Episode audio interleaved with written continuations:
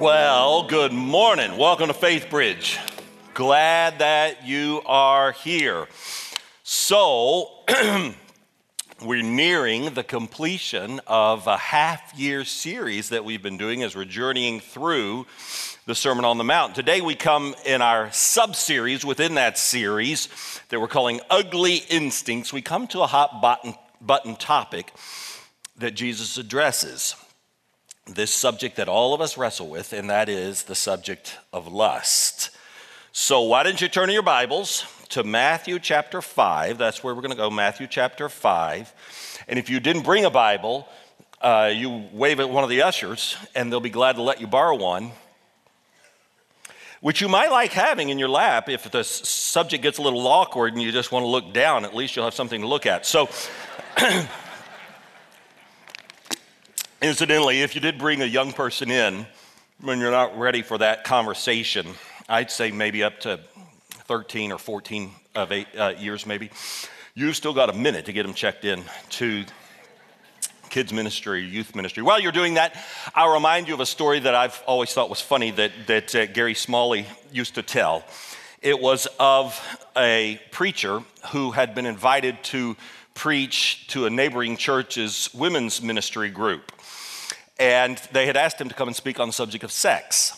So that morning, after getting dressed, he'd eaten his breakfast and he was about to head out the door when his wife said, So, what are you talking to that group of ladies about over the other church? And he just felt so awkward about saying what it was really about that he said, Sailing, and he walked out the door. Well, several days later, a couple of women saw his wife at the store and came running up to her and said, Your husband gave the most amazing talk. You are such a blessed woman to have a husband who can talk about that subject with such clarity and sensitivity and understanding. And his wife paused and said, You know, that's really so odd to me because he's only really ever done it twice. The first time he fell off, and the second time he vomited.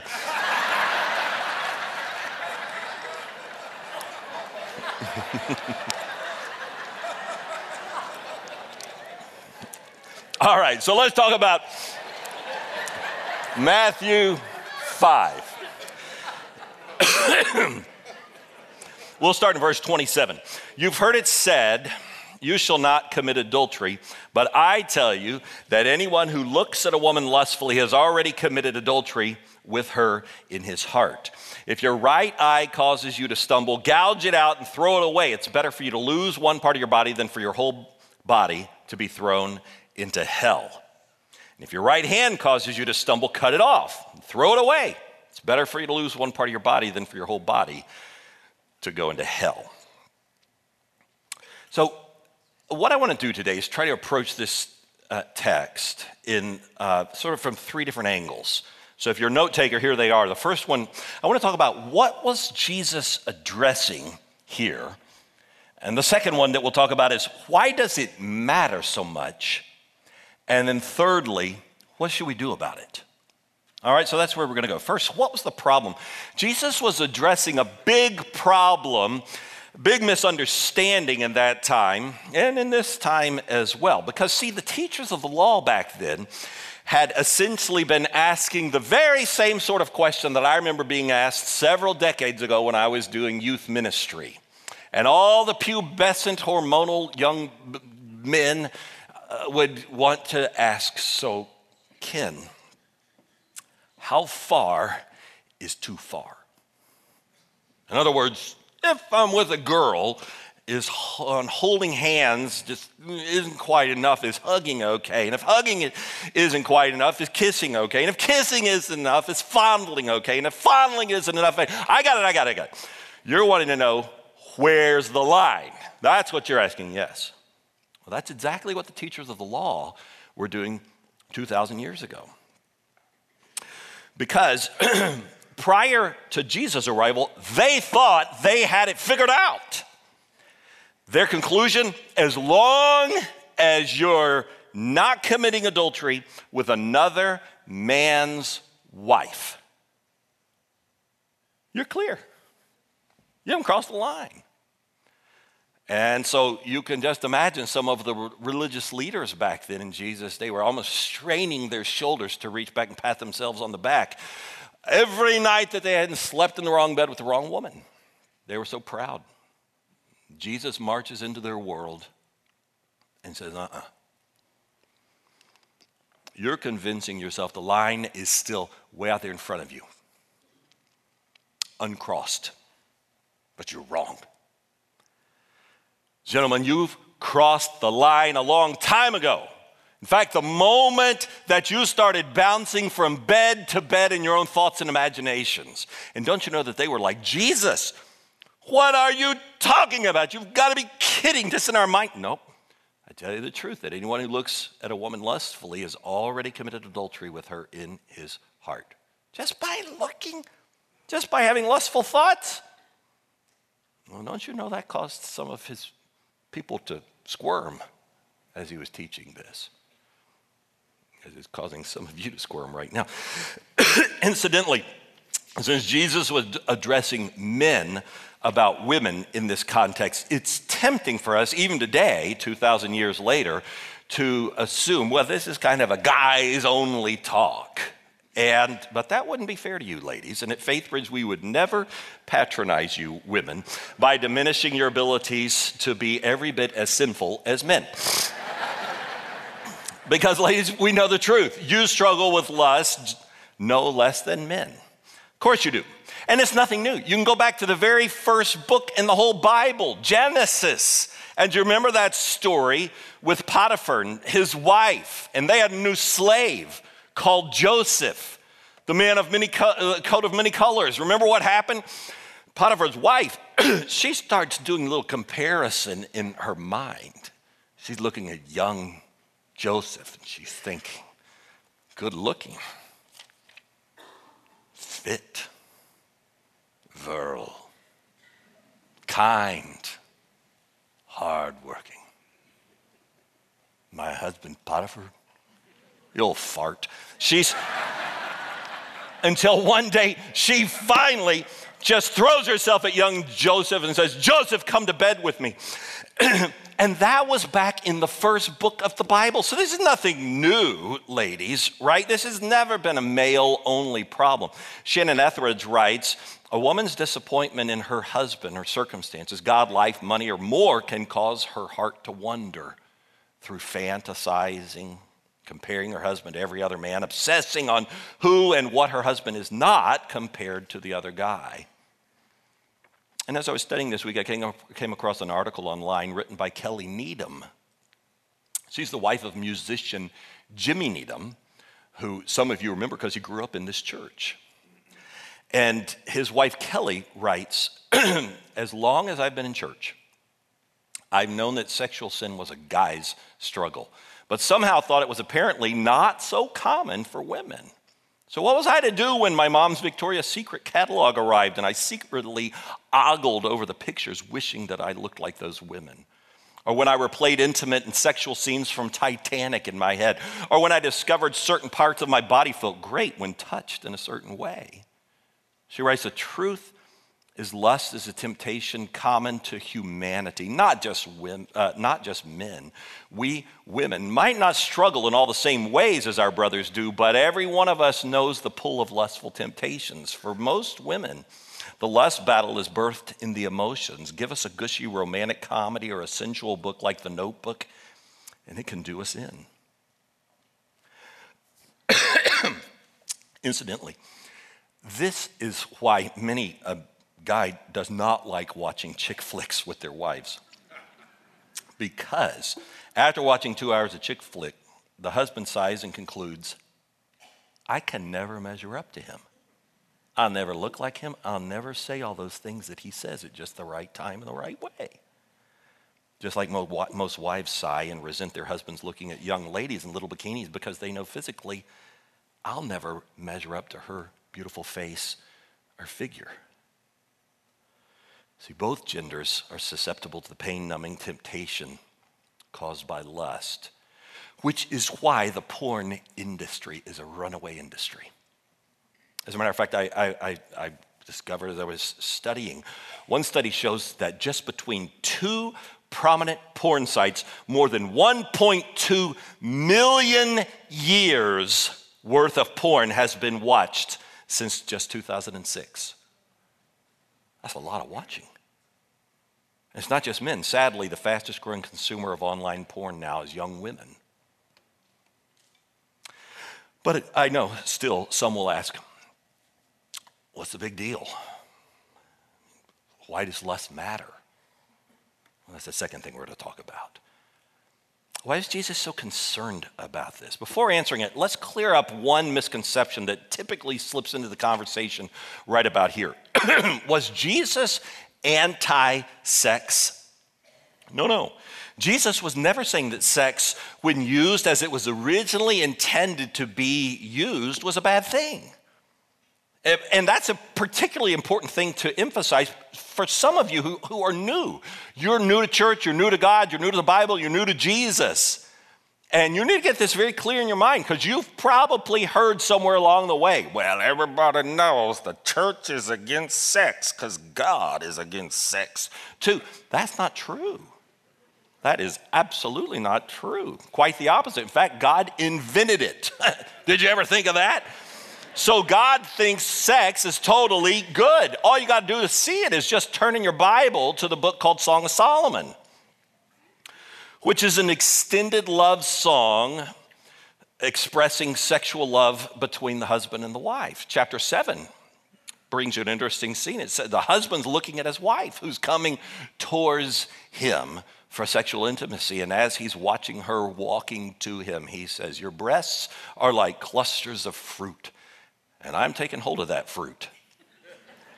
And in chapter five, she describes her husband saying, his hair is wavy and black as a raven. His lips are like lilies dripping with myrrh. His body is like a polished ivory tusk. This is my lover. This is my friend. Incidentally, scholars agree that that verse is translated a lot more mildly in English than if you could read it in Hebrew. Because in Hebrew, that tusk of ivory that she's describing, so polished and erect, is a description of his private part. and it's right there in the Bible. I keep telling you, people, you should read the Bible. It's not so bad.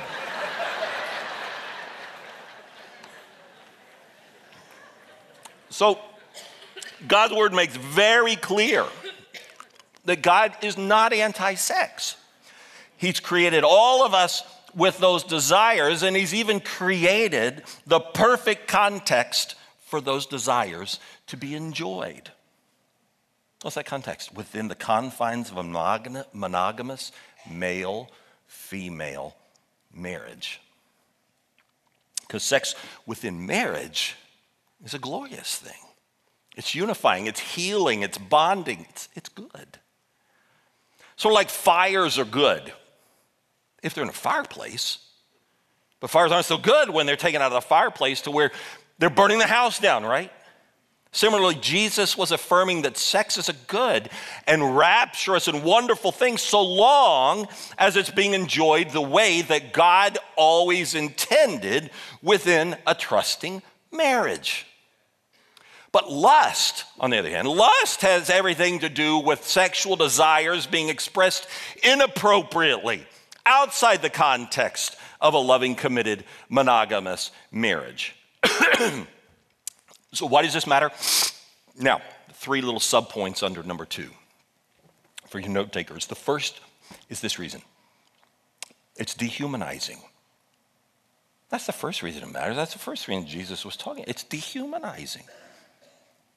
So it's not wrong, let's get this clear, to say, wow, she's very beautiful or he's very attractive. It's not wrong to observe someone's natural face or figure or to take some note of someone who's particularly kind or sensitive or caring. That's not de- dehumanizing. So, when does it become dehumanizing? About five seconds later.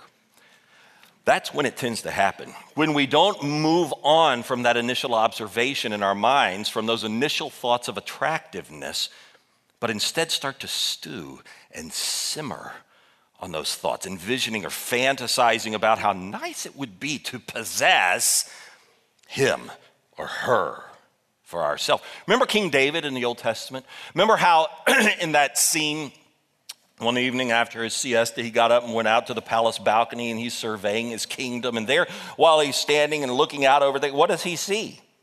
He sees Bathsheba, beautiful in face and form, who'd forgotten to close her bathroom shutters. And she was taking her, her bath, and he's gazing upon her and gazing longer and longer. And you just picture his, his assistants, his servants saying, um, King, there's so many other things to look at in your kingdom. And there's a beautiful sunset. Why don't you look over this direction, King? But he wasn't moving. He just kept going with it in his mind. Uh, Your Honor, she's married to Uriah. Remember that. One of your mighty men. you know Uriah. But he didn't let his eyes or his mind move on. That initial glance became a fixated fantasy. And because of his kingly power, that fantasy became his reality. Billy Graham used to say, You can't help notice. You can't help notice when a beautiful bird flies over your head. But there's a difference between that initial glance and letting the bird build a nest on top of your head. That's a pretty good way to put it. Lust is when you're letting that initial thought nest in your mind and your heart. You start fixating on, on it and fantasizing about it. The reason this is de- dehumanizing is because it's so incomplete. See, you're separating one portion of that person, the portion that excites you most, and you're wrenching it away from the rest of that person whom God has created. Sort of like if you went into the archives and you pulled out one of those, those great old historic classic books of literature. And while nobody's looking, you just ripped out one of the pages, folded it and stuck it in your pocket and scurried off. I don't care about the whole rest of the book, I just want a page. Lust is like ripping a page from the book of somebody else whom God created and just taking it for your own pleasure. By contrast, love takes the whole book, the whole package, involves the whole person, and culminates in marriage, when then it can encompass, among other things, all the pleasures of sexual intimacy. So, from time to time, I have opportunity to interact with a young man in this season. And one day in my presence, I think he's 19 or 20, he was reading a text from his buddy and he whispered just loud enough that I could hear it. He goes, Cool. He's reading his text. My buddy lost his virginity. He finally got her.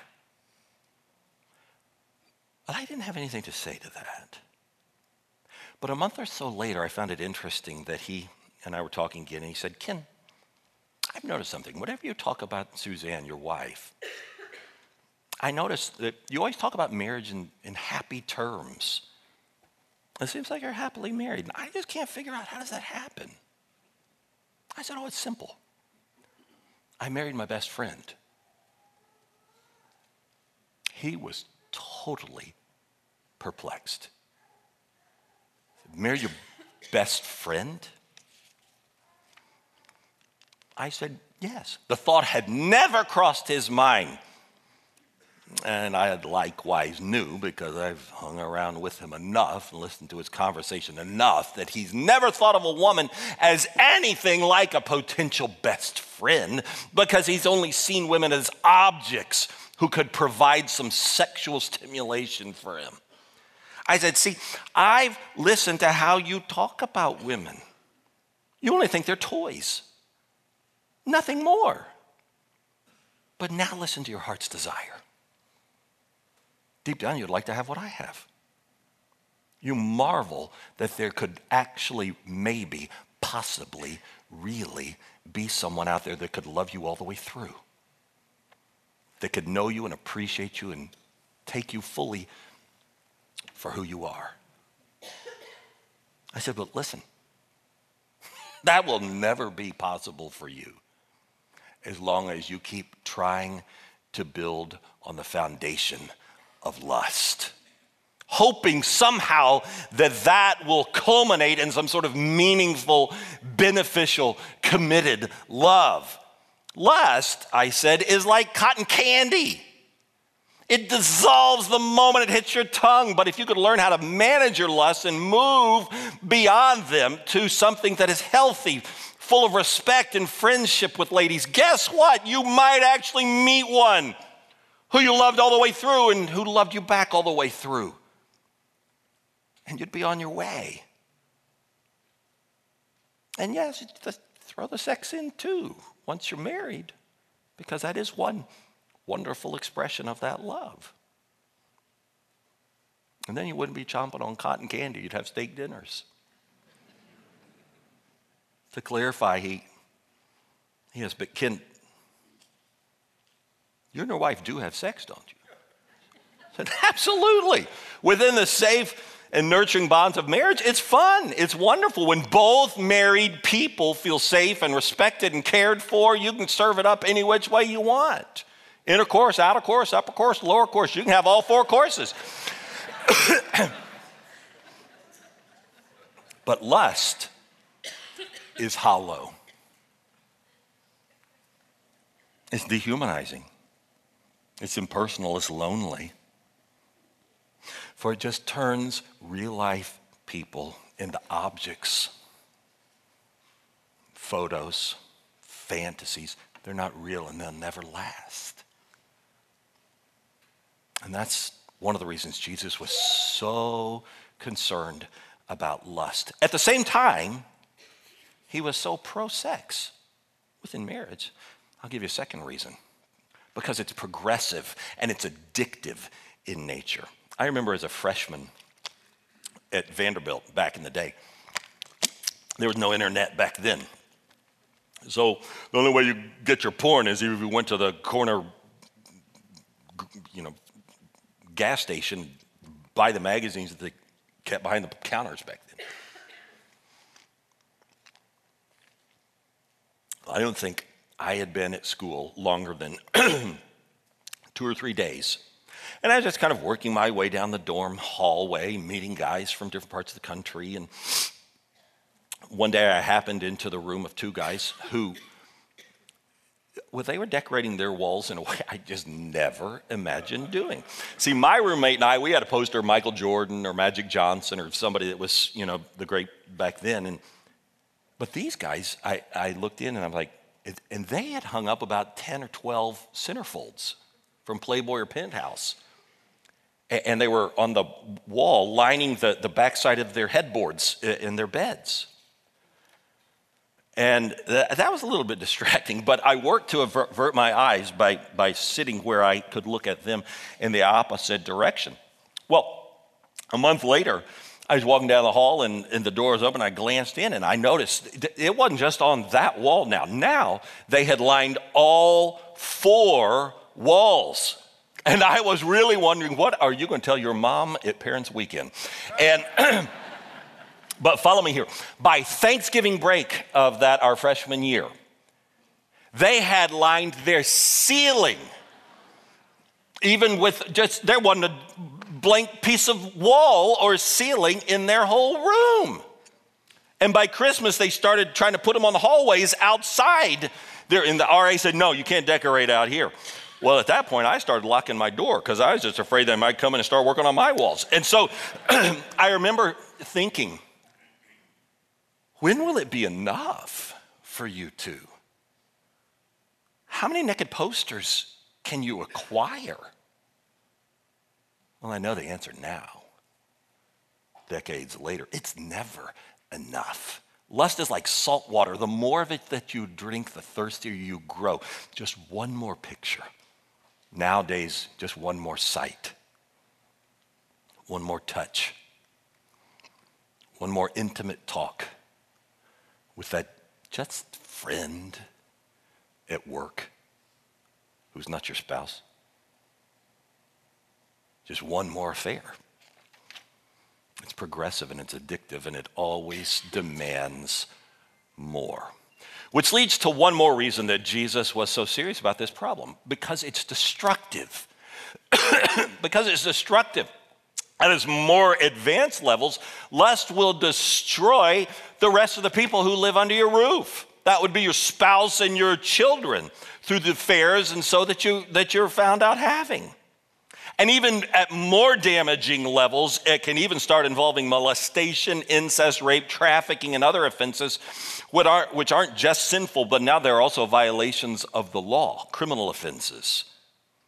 But as true as all of that is, Jesus wasn't pointing any of those things out when it came to lust. He was just leaning into the reality that the most destroyed person when it comes to lust the luster. That's why in verses 29 and 30, he talks about how lust will lead you straight to hell. Hell! You mean lust could find me in hell? Well, yes and no. Remember last week in Pastor Dan's very good sermon where he was using a, a, a parallel passage here in the Sermon on the Mount talking about anger, where Jesus said a very similar thing. And Dan explained there's only one decision that definitively sends us to hell, and that is the rejection of the gospel, the rejection of Jesus Christ and the life that he came to give to us. But remember how Dan also said, you don't have to go to hell to experience hell. The word Jesus is using, incidentally, in this text right here, in the original language, is the word Gehenna. Do you know what Gehenna was? Everybody knew back then. Gehenna was the garbage dump outside the walls of Jerusalem. It's the place where they would put their trash, and it rotted and smoldered in a fire that was never extinguished outside the gates of Jerusalem, Gehenna. Jesus was saying, Don't you see? Untended lust will spread decay and refuse into your life and ultimately leave you disintegrating and smoldering in the flames of your own making. And nowadays, even non Christian, non Jesus, non Bible people are starting to catch up on the truth of this reality. You see it in articles, secular articles, like one that I read a while back in the, in the magazine called Time. Let me cough for a minute. there we go. And the cover story was all about the problem of porn. Again, this is Time magazine. This is no Christian magazine. And the article profiled, in this article on porn and the problems of it, profiled Noah Church, a 26 year old firefighter in Oregon who was regularly using porn throughout his teen years. To where, when he was older, he finally got to be with the real, live woman whose name he knew and whom he had feelings for. But there was a problem now. He couldn't get his hydraulics going. His brain had grown so rutted by the porn that the only way that he could get his man parts fired up was through erotic porn. Friends, that's not good. That's not rapturous. That's hell. And Jesus was saying as much 2,000 years ago. People are finally catching up with what Jesus has always been saying. You're the one who's ending up in hell. And it's a hell of your own doing, it's a hell of your own making. so, let's move to the last, third big point. What do we do about it? How can we be healed of this problem? I'll give you three subpoints in this one, too. First, by taking radical steps. Radical. Verse 29 if your right eye causes you to stumble, gouge it out, throw it away. And if your right hand causes you to stumble, cut it off, throw it away. Literally? Was he meaning literally? Of course not. Because literally, you could gouge out both of your eyes and you could chop off both of your hands and you could still sit blind and maimed and be a dirty old man or woman. That won't fix it. so don't get fixated on the literality of this. Jesus was simply saying, you're going to have to get radical about this. I remember our own Ben Stewart some years ago telling a story along these lines, which I verified in a text thread with him this week. Back when he was a student at seminary, uh, they didn't have wireless Wi Fi in the dorm where he was. And so one night he was studying and, and he was, uh, f- found his way to this link that turned out to be full of nudity. Uh, well, catching that reality quickly, he just cut the computer off and said, I just need to go to bed and be done. So he, he got in bed, and, but his mind, he said, was racing. And he was curious. And he wanted to go turn it back on, and he couldn't sleep. And so, you know what he did? he says, I grabbed a knife and I went and I cut that internet cord right there. Says there probably better way I could have done it, but I'll tell you this. He said, after I cut it, I slept like a baby after that. Radical steps. I think of one guy who a while back told me, after years of struggle, I've just learned I can never drive home from work this certain way. It'll get me every time. It's like the Ulysses and the sirens. I, I just, I cannot go by there. So I take a different way every day. Another man who told me some years ago, I knew we had to move houses because my neighbor was coming on to me, and I just knew we've got to move. He said, best decision I ever made for my marriage, for my children, for my family. We sold that house and we moved. Take radical steps, Jesus was saying. what else can we do to be liberated? B, flee, run, get out, like Joseph did in the story I alluded to earlier with Potiphar's wife. You remember what, what he did when she threw herself at him? He slithered out of his shirt and leaves her clutching the shirt, and he runs away like a baby. And he probably did look a little bit stupid, but at least he kept his integrity, his character intact. He was a whole person. And so will you be when you flee, held together by your integrity. Proverbs 6:27 says, "Can a man scoop fire into his lap without his clothes being burned?" The answer is no. Can a man walk on hot coals without his feet being scorched? The answer is no. So why do you rationalize, maybe I could do No, you can't. Get out, flee, run now. I deliberated about sharing this story because it, it could seem like a violation of confidences. But I think for reasons that I explain, it's, it's okay. And I felt a release in the spirit to, to, to share it with you because I believe, for one thing, I don't know the person's name. And I know that that person's from a totally different part of the country, and I don't have a feeling I'll ever see that person again. So a while back, after the service was over, I came down and stood, as I often do, just in case somebody wants prayer. And uh, by the point that this moment happened, most people in the room had cleared.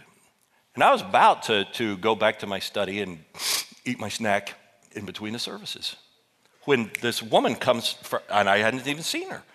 And she comes over uh, and, and, comes uh, up to me, and she was sobbing.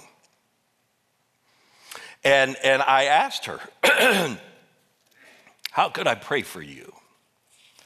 And when she collected herself, she said, I came here to Houston from a different state for an extramarital affair. And I know it's wrong. And that's how you can pray for me. I said, Well, uh, how long have you been here in Houston? She said, One week. I was thinking, Well, that's better than one year. I said, does, does your husband know where you are? And he said, She said, Not exactly. I said, Okay, I think I, I got it. Let me pray for you. And I just prayed for her God, would you give her strength to do what is right now? Would you help her to turn and to run and to go home and to repent and to experience your grace. And maybe by your grace working in his heart, that, that he'll have grace too, and that the marriage can be restored and, and rebuilt. and I prayed all for. And I got to the end and I said, Amen. And she looked up at me and I looked at her and I said, Well, so where are you going to go now? She said, To the airport. I said, I think that's a great answer. I said, I, I wouldn't go back to wherever you've been. I, you can buy another suitcase with some clothes in it. But maybe if you'll do what you know is right, maybe God would restore your marriage and will heal this situation and will do a new work inside of you. She said, I'm going to the airport. I've got to go. She turned on her heel and she walked right out. And I didn't, but I was thinking of hollering out like the angel did to Lot and his wife Don't look back. Keep going. Keep fleeing. Keep running. You're doing the right thing for once. Don't turn around until you're home. Get all the way there. Flee. Take radical steps. Flee. But don't flee from God. That's the last thing. No, when it comes to sexual sin, the best place you can run is into the arms of our Savior, Jesus, who is the most fulfilled, faithful, complete, human who ever lived, who never lusted, even though he surely had plenty of opportunities to do so. Women sometimes throwing themselves at him and washing their, his feet with their hair, and, and so, but he didn't. So don't run from him. Don't turn and hide from him in the shadows. It's for you that he came into this world. It's for you that he lived the life of sinless perfection that you'll not live and that none of us can. It's for you that he died the death of punishment that you deserved. It's for you that he rose and conquered the grave. Don't run away from him. You need to run to him. Only then will you experience the liberation and the freedom that He offers. For if we confess our sins, He is faithful to forgive us and to cleanse us from all unrighteousness.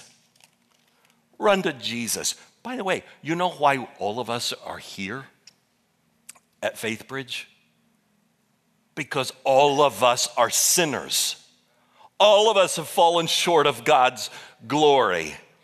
And all of us are men and women whom God is working on to lead us into freedom and into liberation and into abundant life and victory and, and healing. That's what He wants for all of us. And that's why we gather Sunday after Sunday here, and equally, not more importantly, in smaller groups throughout the week where we can f- confess our sins each to the other and pray for one another that we might be healed as James said.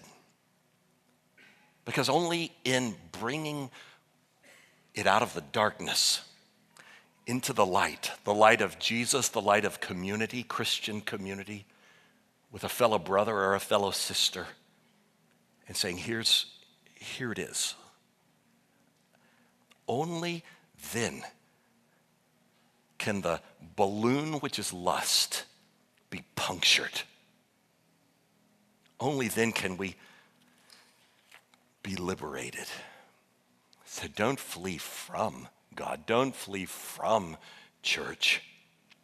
Don't flee from the redemption that He would offer you. Turn to Jesus. Turn to Christian community. Say, I need that. I want to step into freedom.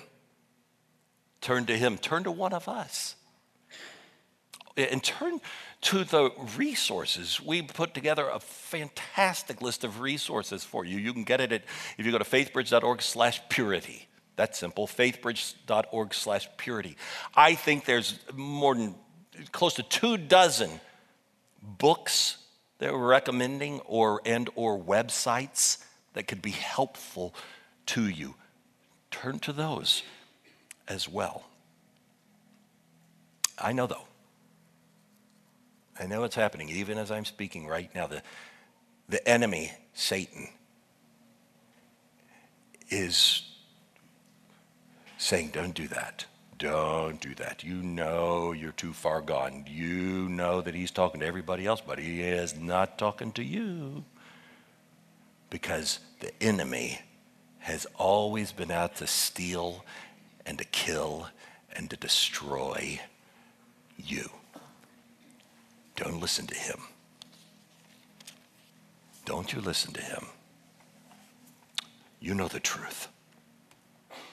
And that truth will set you free. Let's turn to Jesus. Amen? Amen.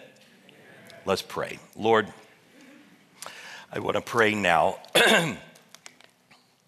in three different ways, I think, uh, knowing that this is um, well, it's heavy content. And it's a real struggle that we all wrestle with in different ways. And so, friend, as we're praying here, I want to invite you, first of all, um, I want you to confess your sin. Even just right now in this quiet moment, why don't you just say, Lord, I'm owning it. I am acknowledging it, I'm setting it out there because we can't move forward unless you'll be honest with it, right?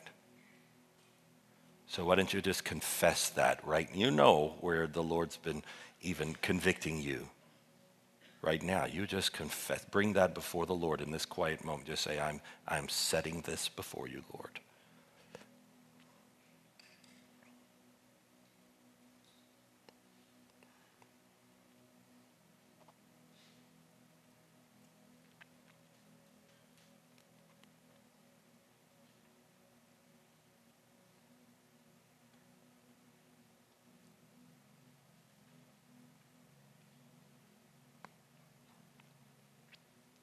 And then there's a second thing I want to pray about. I want you to repent. You know what that word means? That word just means simply to turn around, to do a 180. To say, in essence, I've been going this direction, but I'm going the opposite direction. As of this moment, I am turning around. Sort of like that woman who I described I want you to repent right now before the Lord. Just say, Lord, I'm repenting. I'm repenting and I'm going to take steps, even maybe some of what we talked about today. I'm going to take some steps. I've got to change this, or it's going to devour me. Talk about him. Talk about that with him right now.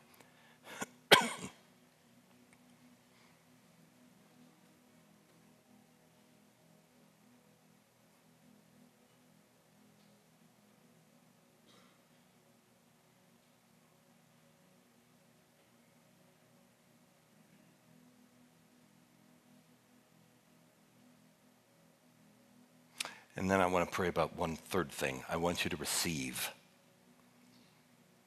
Receive what? I want you to receive the gift of grace, the gift of forgiveness, the gift of love that he offers.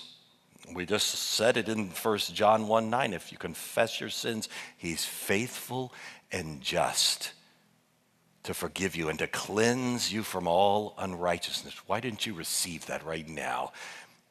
As if there's, just, there's a big garden hose and he's just washing you off. And say, I'm going to receive that grace. I'm going to dare to believe that it applies even to me.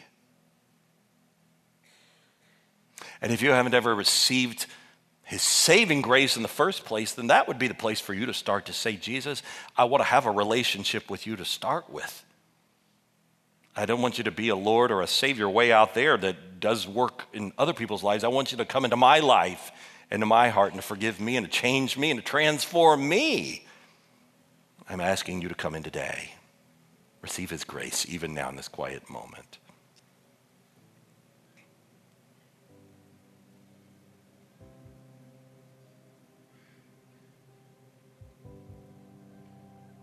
Thank you, God. Thank you for this chance. Thank you for your word, for the timelessness of it, for the reality that the things Jesus was talking about is still the same things that we need you to talk to us about now.